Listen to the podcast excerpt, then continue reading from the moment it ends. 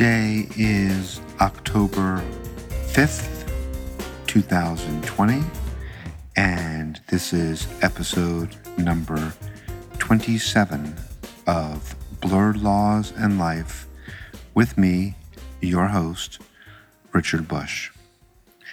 On today's episode of Blurred Laws and Life, I will have as my guest Giancarlo Ciersic, who is the CEO of Empowered Media, which is a company owned by Giancarlo and fitness personality Jillian Michaels. Giancarlo will be on the show today to talk about The Social Dilemma.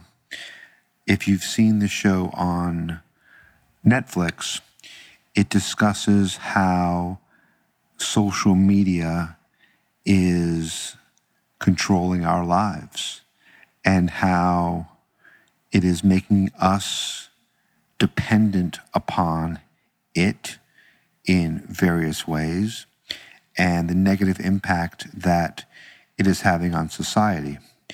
And it is particularly relevant for Giancarlo to speak about this and his company, Empowered Media, because Jillian Michaels is present on social media. Empowered Media uses social media to promote its products and brand. And Jillian herself has been the victim of various events on social media. And so I think that Giancarlo has a unique perspective on both the positive and negative impact that social media has on our lives. Giancarlo is a very good friend of mine, in addition to being a client, and I think you will really enjoy hearing from him and our conversation, and I look forward to bringing this to everyone in Blurred Laws and Life land. Before I get to Giancarlo's interview, my interview of Giancarlo, I want to discuss a few legal issues that have been in the news over the past week. First, as I previously mentioned on Blurred Laws in Life, although we won the Blurred Lines case, the case that Marvin Gaye's family brought, or I should say that Pharrell Williams and Robin Thicke initially brought against the Gay family for a declaration of non-infringement. There was a ruling in that case that I did not like, and I've mentioned this before on prior episodes of Blurred Laws in Life.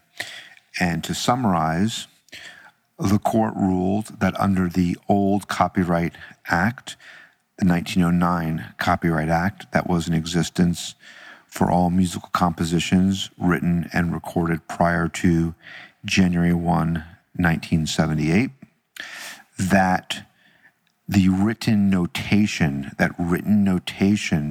defined the scope of the copyright, not the recorded composition, even though modern music is created in the studio and there is no written notation. The court ruled that the written notation that at the time the Copyright Office required to be deposited for a copyright registration to get on file defined the scope of the musical composition, and therefore any elements of the composition as recorded that were not in a written notation deposited with the Copyright Office would not be protected. And it was particularly problematic, I said, because when written notation is submitted to the Copyright Office, it is in the form of what is called a lead sheet that is only a basic sketch of the composition and does not, by definition, include all of the elements. So composers were being disenfranchised of the composition they recorded in the studio by someone who later just did a sketch of the composition to get the copyright and file. In other words, Marvin Gaye was no longer the author of Got to Give It Up, for example, but someone hired by the publishing company to simply get the copyright registration on file, and who did a lead sheet, became the de facto author, which is absurd to me. Well, as I said, we won the case nonetheless. After that case, in a case involving Led Zeppelin's Stairway to Heaven, the court followed that blurred lines decision, and then the Ninth Circuit Court of Appeals affirmed that decision, and I think they did so because they were confused, quite frankly, and because I don't think the lawyer who was representing the plaintiff in the Stairway to Heaven case made the right arguments to prevail on that issue. That case and that decision by the Ninth Circuit was just appealed to the United States Supreme Court. And for those of you who don't know, the United States Supreme Court does not hear all cases submitted to it. In the United States, when one wants the Supreme Court to review a decision, they do it by way of writ of certiorari, asking the court to hear the case. And the Supreme Court takes very few cases that are submitted to it. Usually they decline the petition for writ of certiorari. So the plaintiff in the Led Zeppelin case filed a petition for writ of certiorari to have that decision reviewed. And this past week, the Supreme Court declined to hear the case. So at least in the Ninth Circuit, that decision on the lead sheet is now the law. And while I have been a vocal proponent of disagreeing with that decision, I will say there are ways around it. And I think this is something that has been discussed in the legal circles, I should say. And the way around that decision is as follows. The Copyright Act of 1976, which governs musical compositions created after January 1, 1978, is in fact retroactive. And what a copyright owner can now do is file a new copyright for any composition for which a lead sheet was submitted initially, and submit a more complete version of the composition, or, since the Copyright Office now accepts the recording as the composition, can submit as a deposit copy the recording as the full example of the musical composition. It would have to be done as a new arrangement because the Copyright Office will not accept a second copyright on the same work. So what a copyright owner would need to do now is to submit a copyright registration on the musical composition, but as a new arrangement. So for example, for Got to Give It Up, if it was ever infringed again, what would need to happen would be the owner of Got to Give It Up, the Gaye family, would file a new copyright registration listing as a new arrangement the full composition with either a fully transcribed written notation or with the recording as the composition, and then allege that it was this arrangement that was infringed by someone who would be infringing Got to Give It Up. So while at first blush, the decision by the Ninth Circuit on this lead sheet issue could be seen as disenfranchising all these composers of pre-78 works and make elements not in the deposited lead sheet public domain and available to be infringed by a clever infringer. I think there is a way around that, and the way around that would be to file a new copyright as a new arrangement of each of these compositions and submit a full written notation or the recording, which would then protect all the elements of the composition. So an interesting issue and particularly appropriate for a podcast entitled Blurred Laws in Life, because there can be nothing more blurred than this.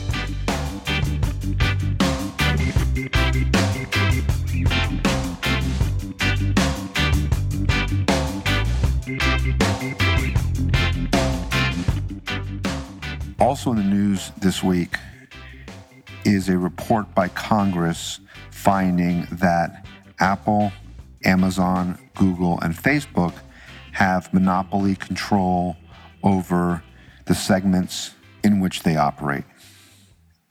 And the commission that was in charge of this investigation plans on recommending that these companies be prohibited from entering into new businesses, and also that certain aspects of their business be broken up and forced to be sold. This will not go unchallenged. This is just the first inning of this matter. This has not become law as of yet, and it is a far way away from becoming law. And if it ever does become law, there will certainly be lawsuits filed and judicial decisions on whether these companies do in fact violate antitrust law and whether they in fact do have monopoly control. These will be very fascinating decisions that will be discussed, and most likely if the Democrats win the Senate and if we have a Democratic president, it is most likely that these matters will be pursued by a Democratic-controlled Congress.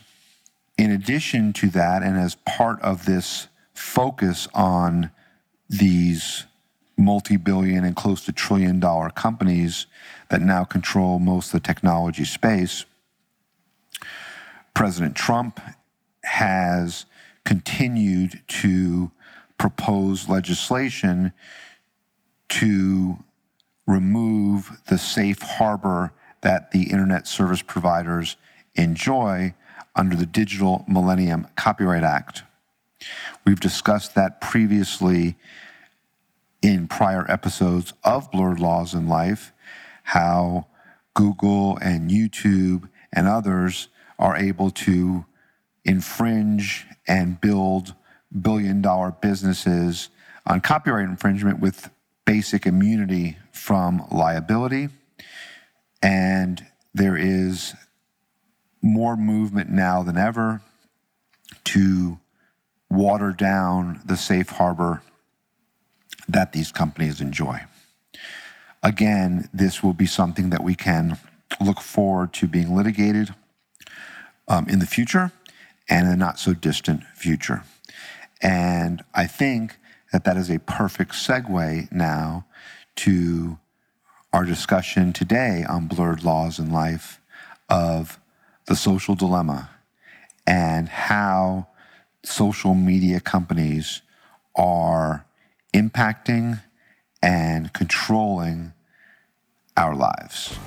So without further ado, here is my good friend and client, Giancarlo Ciersic.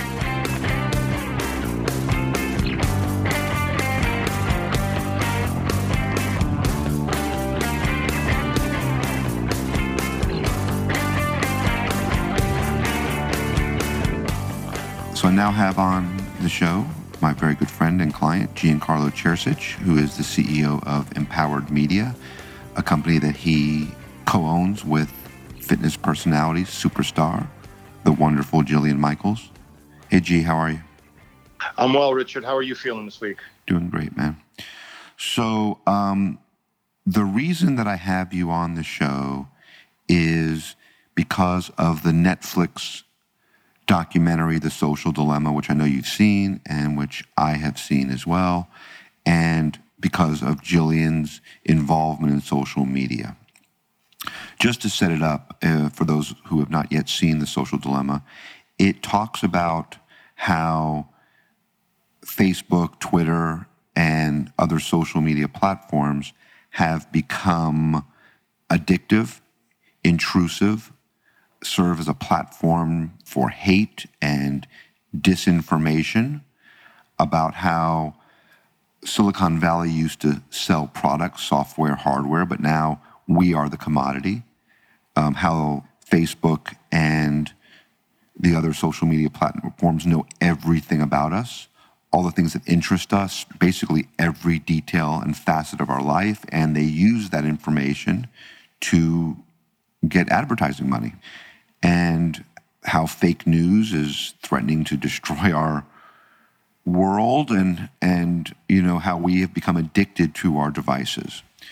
And because I think you have a particular unique perspective on that, given your business and the things you deal with on a daily basis, I wanted to have you on the show to speak about it. So let me just begin by asking you, after watching The Social Dilemma, what was your takeaway from that show? So, Richard, I think it's important for your listeners and for our conversation if I kind of blend my personal feelings about social and then my business feelings about social media, and obviously the documentary, The Social Dilemma on Netflix. For me, when I go back to when I started social media, I used Facebook then as a really exciting time in my life to reconnect with a lot of people that I had lost touch with. And I think a lot of us fell victim to that idea of, oh my God, you know, these were classmates of mine. These were people that I've lost touch with. I'm now reconnected with them. Now you know about their families, what they're doing, and possibly that would lead to, you know, get-togethers and class reunions and meetups. But as time went by, social media, in my opinion, personally, started to take a very different role in my life. I found that it was distracting me. I found that when I had a moment's time to just not think about anything, I would immediately grab to my phone to see what was happening on social media. And I've started to feel like I was losing my ability to maintain focus and easily distracted. So about 3 years ago, I made a conscious decision to quit social media cold turkey. The only two platforms I was on was Instagram and Facebook. And I remember having a lot of conversations with Jillian about this on her podcast, saying, she's like, you know, I'm so jealous that you can do that, you know, but I can't do that because of my business, which makes all the sense in the world, right? We are a business that grew up in traditional media using television and radio and print, and as time has evolved, we've had to be prolific in social and digital because that's where the eyeballs and the audience are. Let's not forget, Richard, that like television, like radio, social media now, to the point you made earlier on, is truly an advertising platform. There's nobody that has better data out there about you than Facebook. I know it because all of my companies, we spend hundreds of thousands of dollars a month marketing to our products and services to this digital audience. Now, TV makes shows to sell advertising. Radio has shows to sell advertising, and social is now doing the same. The difference with social media is it's dynamic. You know, we can talk about Nielsen boxes with television. You tell me when you've ever met someone that's had a Nielsen box and how they determine ratings. It's just such an antiquated way of gathering data. But with social media, Richard, you realize that they know what you search for. If you're searching this stock, if you're looking up this resort, all of a sudden you're like, wait, why am I getting all of this inbound information about something? I mean, it's gotten to the point now where you can talk about a specific product and all of a sudden it pops up in your feed some way, some shape or form. And it's not only in social, it's now happening to you via text message and email. So I abandoned social media, and I immediately, within months, it's like going to rehab. It's crazy. It was just like, you know, you get an injury, you go to rehab, the PT works with you, you start feeling better, you get back to having more and more mobility. As soon as I got off social media, within 6 months, what happened to me? I had a group of friends that felt that there was some type of dynamic between us that had changed because, in their opinion, I had blocked them. Not the case. I just completely got off the platform. But people had abandoned picking up the phone or texting and saying, hey, is there something wrong between us? Is everything okay? I notice I'm not seeing anything about your life. That turned into me having to have a conversation over and over again saying, no, dude, nothing's wrong. I just chose not to be on this platform anymore. So you can see the behavior of people changed over time. And to this day, I mean, you watch that documentary, Richard, and all you can say to yourself is, we were all fooled, we were all suckered. Now, what we once thought was a platform to share memories, create memories, and connect with people has now turned into an abundance of, whether it's fake news or real news, cyberbullying. Lots of people have developed body dysmorphia due to the fact that these filters make you look prettier or you should look like this person. Honestly, to me, it has gotten to a place where it has been so destructive to our society. I worry about, you know, the millennials and the Gen Zs and the future generations to come, because we didn't have to grow up with that and we knew what life was without it. They don't know life without it.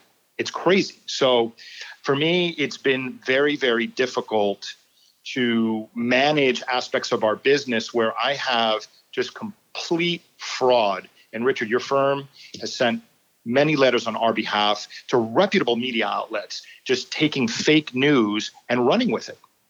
Yeah. You know, a couple of things that I want to respond to you and comment on what you just said. Number one, I personally have no social media. The first social media I ever started was the Blurred Laws and Life Instagram page. Never had social media before. And by the way, it's unbelievable. I now have 180 followers on Blurred Laws and Life. I mean, it's like, watch out, everybody. Like, it's like the geometric rise of my followers is amazing. Like, I don't know. I think soon everyone in the world will follow Blurred Laws and Life. 180. But, you know, it's interesting. And the reason why I never was on social media is because I like my privacy. I don't like people knowing what I'm doing all the time. And the other thing is, I always felt that social media was simply a way, and I know people are not going to like when I say this, but to make people believe that your life is so great and theirs suck. Like, you know, people taking pictures when they're eating pancakes. I'm having the best meal ever. I'm on the best vacation ever. I'm doing all these wonderful, incredible things. And it's more, I think, a way to make people think that your life is so wonderful and theirs sucks. And I think that's why so many people who are on social media report incredible depression. Absolutely. And then, absolutely. And then secondly, and so I was never into that. I never, you know, I didn't see the positive aspect of doing that. And then secondly, to your point, the really scary thing, a lot of scary things came out of the Social Dilemma broadcast. But to your point that these teenagers are being influenced by these social media platforms in a very negative way. One thing they said was that plastic surgery of teenagers and young adults has risen dramatically where they want to look like their filtered pictures. You know, nobody looks like they act, like they portray themselves on, you know, these social media platforms. They all filter themselves and change the way they look. And now people are actually trying to have plastic surgery to make themselves look like their distorted, filtered picture, which is really scary and sad. I'm telling you, it's a real, real issue. I'm not a parent, but I cannot imagine having a young child transitioning into their teen years. And there's no way at a certain point you cannot consider, you just can't control everything your child does. And now, usually you would think, hey, my child is home, they're safe. They're not really safe anymore. So let's talk about, if we could, some of the things that businesses face and you've faced on social media. So Empowered Media started, I believe, as a, you know, physical product business where you were selling Jillian Michaels DVDs through various agreements you had with distributors, and as times evolved, your business model evolved. So how now do you use social media to stay in touch with your fan base and customers? And what are the positive, I guess, sides to the social media? So in the early phases of our business, really the marketing approach was always a shotgun approach, which was create as many impressions as possible, try to gobble up as much real estate as possible at retail, and have Jillian out there talking the messaging points as much as she can. So then she, you know, becomes the most, upon people's personal success, she becomes the most trusted individual in the wellness space, which we did effectively. And that really set us up for where we are today. The beauty of today's targeting abilities with the way Google and Facebook and some others have structured things is that we can literally build audiences of interest, meaning people that are interested in exercise, people that are interested in nutrition, people that are interested in overall wellness, people that are interested in squats, whatever it is. We are able to segment audiences and put them what they call look-alike buckets and target specific messaging and specific products to these audiences in a way that is meaningful to them, that they have responded to based on their query history and their just overall engagement. So what that really has done is made our marketing dollars way more effective. And that's how we now use these platforms carefully, by making sure that we are not making claims or, you know, any of those things that other companies tend to do when they use Jillian's likeness without permission. We work to make sure that everything is transparent. So what we have experienced, as good as this information is, it's also become very easy for fraudsters to use Jillian's image. I mean, there's no stopping me from having someone capture Jillian's image through a Google image search, creating some copy and pushing something out, or even taking out an ad and saying it's Jillian. Can I stop you for 1 second? Because I want to get into that, but I'm really interested in one other before we move on. Do you use, and I know there are companies, one is like the Trade Desk, and there are others. Facebook has this, obviously. Google has this, obviously. Amazon has this, obviously. Algorithms that will provide advertisements on those platforms to people most likely to subscribe to fitness workouts and to your business. Do you employ any of those types of companies that will assist in getting the message that Jillian wants out there to the target audience? No, we don't use any external companies. We have internal people that do that for us. And yes, and that was what I was referring to with the how good the data is. We are able to build lookalike audiences. So for example, we'll call a campaign that is a top of funnel campaign. Basically what that means is we want to push out messaging about the benefits of drinking water. So we'll come up with a video, because video performs better than a static image, and Jillian will talk about the benefits of water and hydration and how that helps your overall wellness and your skin and all these different types of things. So let's just say that that has a total audience reach of 50 million people.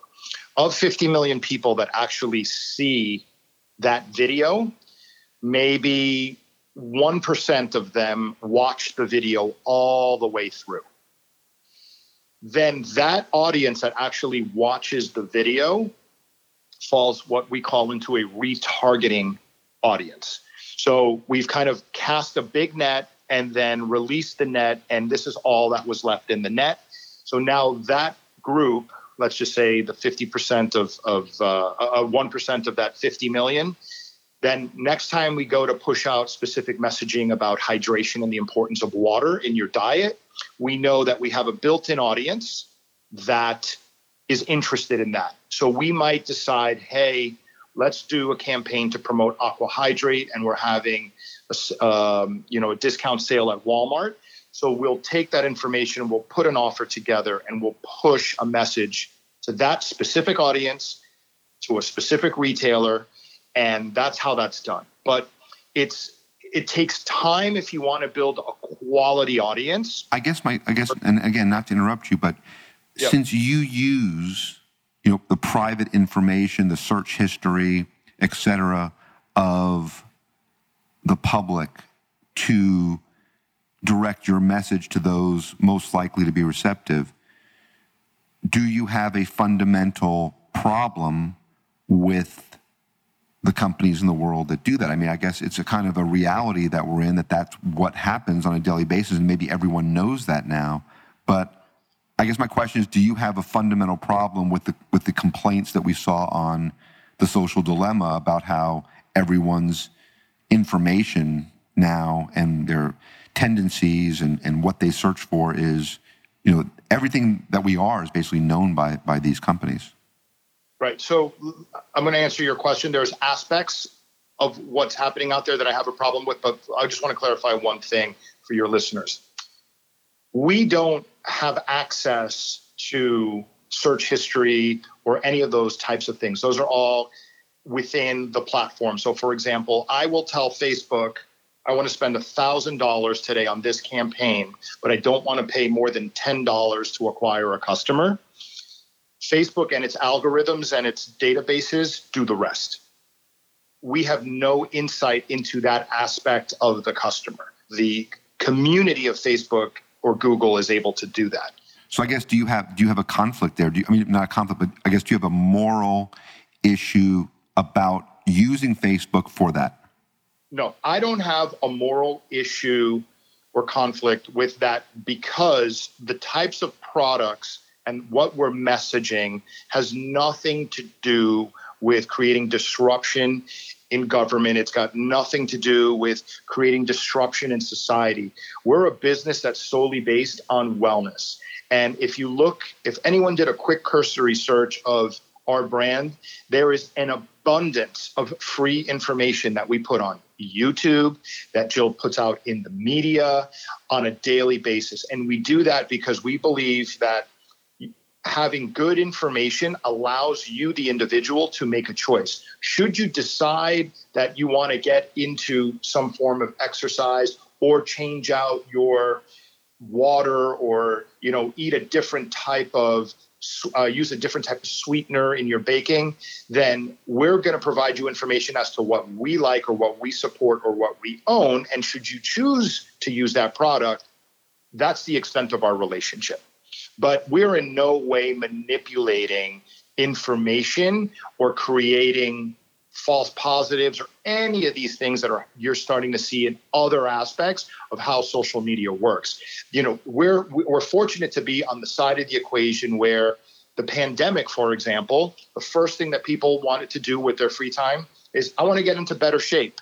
Well, we benefited from that because we had all these digital tools in place, and there's really never a good time to start a diet or a workout regimen. But for us, because Jillian's been around for so long and so trusted, and tens of millions of people have seen how she can take someone who was 300 pounds and 6-9 months later, they're now 200 pounds or 175 pounds and are at their optimal weight, that she's probably someone that you can lean on to have success in whatever it is that you endeavor with your wellness. So again, I'm not conflicted with the ease of how the information is available to us, because remember, Richard, back in the day, and even still now, if you went out and got a mortgage, within a week's time, you would have 10 pieces of mail talking about refinancing your mortgage and all these different things. Back then, people used to sell mailing lists for addresses based on, you know, transactions that people were doing, getting a new credit card or what have you. It's just become much easier for companies to effectively target their spend. That's all this is. I'd say two things about that, though. I have a few comments about that. Number one, on the one hand, everyone knows what's going on at this point. So they can't really complain if their search history, if their instincts, if their interests are generally known, because when you go on the internet, it's now very well known now that that's your private information is being hoarded and being compiled for use by advertisers. I mean, everyone knows that. But number two, I think, on the other hand, the difference is that, yes, if you applied for a mortgage, you had a mortgage and mailing lists were sold, that's one thing. But here, your very private information, things that interest you on a personal level, are being gathered and used. And that's pretty scary stuff. It's like Big Brother's watching at all times. No, absolutely. Absolutely.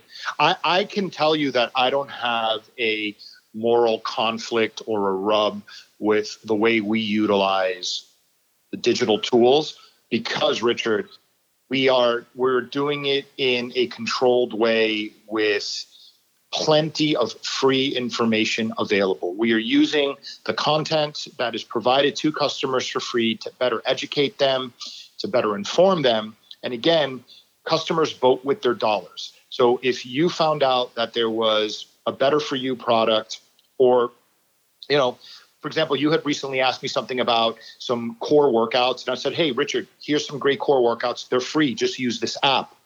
That's a benefit. But now the moment you use that app, it's out there that you're interested in core exercises. The world knows that I'm very fit, is what you're saying. That's right.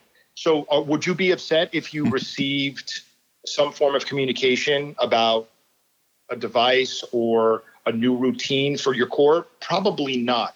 Would you be upset if you started getting all kinds of fake news and hate mail and all sorts of stuff because you happened to search something because you were interested in what a news article said, and all of a sudden your phone's bombarded with it? Probably. I mean, during this campaign, I have probably typed, a lot of people don't know this, but when you get a text message that's unsolicited, all you have to do is type stop, and it unsubscribes you from the list. And you won't get it from that individual again. It doesn't mean that you're not going to get it from someone else, but there's a lot of tools in place out there to help minimize the inbound, unrequested information that is coming to all of us.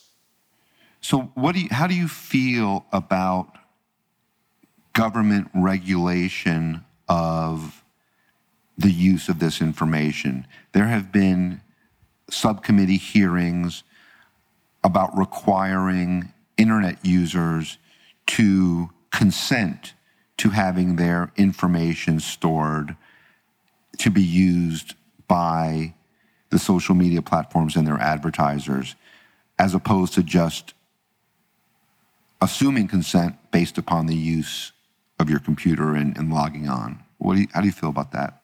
Well, look, it's my mandate internally as CEO of my company to my digital team that we are in compliance prior to the activation date of any new law signed in when it comes to privacy. So, for example, we could talk about the CCPA in California, right? The California Consumer Privacy Act, which I believe went into effect in June of 2018. Actually, I should say it was signed into law in June of 2018, but I think the effect it needed to be live by January 1st, 2019. We could talk about GDPR in Europe. So for me, we are completely compliant. I have no problem with regulation by the government when it comes to protecting the privacy or the opt-out option of a user to remain anonymous. I have no problem with it. Now, we know, for example, that the government has tried to do this with the do not disturb or do not call list, but it's ineffective, right? Because technologies find a workaround. But I think it's important. I think there needs to be Big Brother watching and regulating. It's too out of control. It really, really is. I'm good for it because we're not doing anything that is illegal. We are not doing anything that heads in that direction, but there's just too much out there that is, I mean, recently we had a situation where this is a true situation that we had in the UK. Someone created an Instagram account and put Jillian's face on the Instagram account, used her name, and then added the word FIT after Michaels. Then in the description of the bio, they put a link for an apparel company in the UK as an affiliate link. So if someone clicks on that link, it's a known brand, it would take them to the website. Then that same Instagram page started sending direct messages to individuals saying, hey, it's Jillian. If you want a free workout, send me your email address. Well, what we came to find out was it was a complete phishing expedition to break into your phone. The link, when you clicked on it, would send you some malware that would give them access into your phone. And then by them having your email, they would put it in and try to figure out what your password would be. Wow. So I guess that's a good pivot point to discuss whether you think that the benefits of, as a business, the benefits of being on social media to you outweigh these types of issues. And, you know, we know that everyone on social media receives hate mail, receives nasty comments by the public in a anonymous way. And as you say, fake accounts for Jillian. How do you deal with that as a business? How does Jillian deal with those kind of things personally? And is it worth it to you at the end of the day? Well, so in the beginning, I said, you know, I have two points of view. I have my personal, which I've bowed out of social media for all the, you know, the aforementioned reasons that we've discussed. But from a business point of view, Richard, it's the only way I can conduct and run my business this day. It is the only effective way to run our marketing and communication platforms. Yes, we have, Jillian has a podcast, like you have your podcast, but, you know, we do media every week. She's constantly doing interviews, constantly doing blogs, but people have a smart device in their hand, and that's where they are getting their information. 80% of the traffic that we receive to our website comes from a mobile device, 80%. Wow. So we are bound by the fact that that's where the audience is. Richard, if the audience was still on television, there'd be a lot fewer brands because people can't afford to be on TV. It's extremely expensive, extremely expensive. So these social media companies have basically won. The genie's out of the bottle. Pandora's box has been open, and Richard, there's really no way. My business used to be with the following gatekeepers: NBC, you know, Warner, those companies. Now I deal with three companies. I deal with Facebook, I deal with Google, and I deal with Apple. And now I'm starting to deal with Samsung and the television operators or the television manufacturers, because now they have gotten into the business of tracking what you're watching, but then creating, you know, feeding you content through apps and all that sort of stuff based on your behavior. And that's what it's about. It's literally the gatekeepers have changed and the traditional media companies are no more. That's why podcasts, Richard, are so popular. They've never been more popular. Why? Because in a podcast, you know, your podcast, for example, you don't run advertising. Okay? That's a decision that you've made, which is fine. Maybe you'll change your mind in the future. But if you wanted to run this same show, Richard, with the frequency that you run it on terrestrial radio or even satellite radio, think about how difficult that would be to get that deal done. There's only a finite amount of space on a frequency. Exactly. And they would have to be able to sell advertising against it. Now, we left terrestrial radio in 2010 for this exact reason. I said, Jillian, what you want to do, I can't make it a business the way the radio, like Westwood One or any of these companies want to run it. I was like, you're not going to take advertising from these companies. They're, you know, big pharma like Coca-Cola. You're not going to do that. So the only way for us to do this is build an audience. We started our podcast in January 1st of 2011. We've done a new episode every week, 52 weeks a year. Now we're, you know, approaching almost a decade of doing the podcast. You know, we talk about The Social Dilemma. Jeff Orlowski, the director, he's a guest on Jill's podcast in a few weeks. So now she's able to control the conversation. We're able to put out the information that we want. And the best part about it is we're able to control what advertisers promote to Jillian's audience. Yeah. So the social media companies have won. There's no putting the genie back in the bottle. And no, but there's no, at this point, they hands down have won. I mean, listen, Cineworld in the UK the other day announced that they're closing all of their UK theaters, and Regal, the second largest chain in the United States, is shutting down all 500 plus movie theaters. No, it's going to be a Netflix world. That's a different conversation. Oh, absolutely. But it's going to be a Netflix, YouTube, Instagram world, Facebook world. Yes, that's it. That's right. That's right. You know, interestingly, I have a few comments about this is, first of all, did I mention that I have 180 followers on the Blurred Laws in Life Instagram page? Did I mention that to you?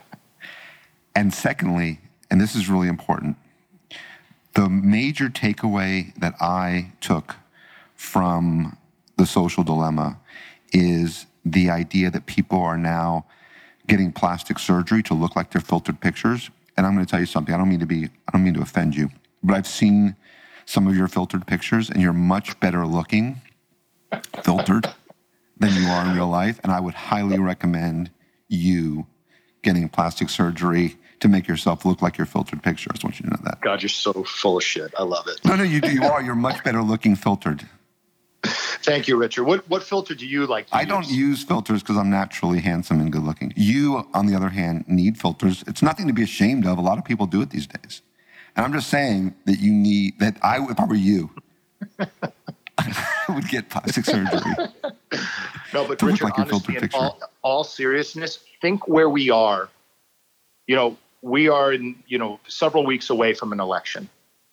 Can you truly trust the information that's out there about the pandemic, about the voting process, about everything? Do you have the same confidence that you once did in the structure of our society? The answer is no. Yes, exactly. And that's the problem. So because let me tell you something. Every article I read on the internet, like if I go into the Yahoo News page, and you had the article after article after article, you wonder with respect to every single one whether it's true or not. Like I look at the source, whether it's Reuters or NBC or some blog that I've never heard of, and no matter what they say, I always think, is this real? Is this fake? Is this true? There's no way to know anymore. Like when you turned on CBS News, 20 years ago, 30 years ago, you believed that what you were being told was true. There was actual news that was factual. Now you have no idea. And it all influences everybody's opinion. It really does. I look at my parents who are both in their mid-70s, and I listen to their narrative as the way they see the world because they are not, they're not social savvy, but I can see how skewed. My father will send me article after article that pops up in his Google feed. It's like, is this true? Is this true? How's this possible? And he drinks the Kool-Aid. Yep, he's convinced that's what it is. And the problem is people just read headlines now. Long gone are the days where many people really dig to understand and figure out what that investigative journalist has determined in his or her research. But I feel that I have done my part for my own well-being. Listen, I don't suffer from the anxiety. One thing, Richard, that my biggest takeaway from The Social Dilemma was when they said a human being is not designed to get instant praise from thousands or tens of thousands, if not millions of people in a moment. Yep. Everyone wants that thumbs up. Everyone wants that like. Everyone wants positive reinforcement. I don't know if you know every time they post something. But Instagram had tested last year for a period of time. Some accounts did not have the ability to like something. Yeah, I saw that. And again, so think about this. I mean, I think that documentary did such a good job of saying, oh, even the message bubbles, Richard, like be honest, when you text me and I don't write you back, or if you see me writing you back, you stop and wait to see what's happening on the screen, right? I don't do that. I don't care whether you write me back or not, quite frankly. It's so full of shit. That's why I love having these conversations with you, because we could be as serious as can be, and then all of a sudden you're going to jab me with your humor. I literally, I literally don't want to hear from you. It's like I send you a text message, and I'm like, please don't respond. No, but you're right, man. It's like you are hanging on the edge of your seat on so many different things that you should be focused on different things, yeah. But you are happy if some person you don't know likes a photo. I mean, it's insane, to be honest. It's absurd. And let's not even get into the conversation of what texting and driving has done. Yep. I mean, there's been so many aspects of what the phone has done to our lives to better it, but at the same time, just take us in a direction that feels irreversible. Yep. All right, man. Well, listen, I really appreciate your time. coming on Blurred Laws and Life. I love you. We've been best friends for now, a long time. And as one of my best friends in the world, I would just really appreciate it if you would take my advice and have that plastic surgery to make yourself look just like your filtered picture. I'll consider it because it comes from you, and I love you dearly. But on a separate note, Richard, I just wanted to say to you, I think this is now maybe 27, 28 podcasts that you're in, and there's not an episode that I don't listen to where there is some takeaway, whether it pertains to my life or just learning something new. So, thank you for taking your podcast seriously and putting good information out there that's entertaining. Well, thank you, because I do try and listen. It's an enjoyable thing to do, bro. It really is, and I like making people laugh. I like the serious. I like educating, and this provides a great platform to do it. And I appreciate the fact that you listen and everything. Thank you, brother. Thanks for having me on. Yeah, man. I love you, and we'll be talking later today, probably. Okay. Have a good day. Bye.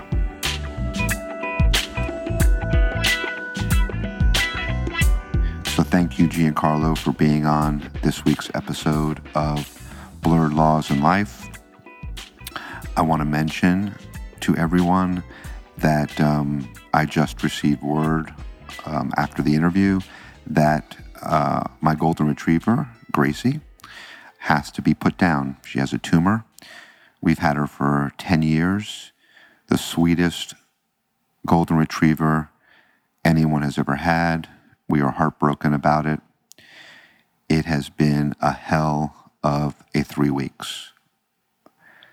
I want to thank everyone who has expressed condolences to me in the past week over my mother's passing, and tell you all how much I appreciate that.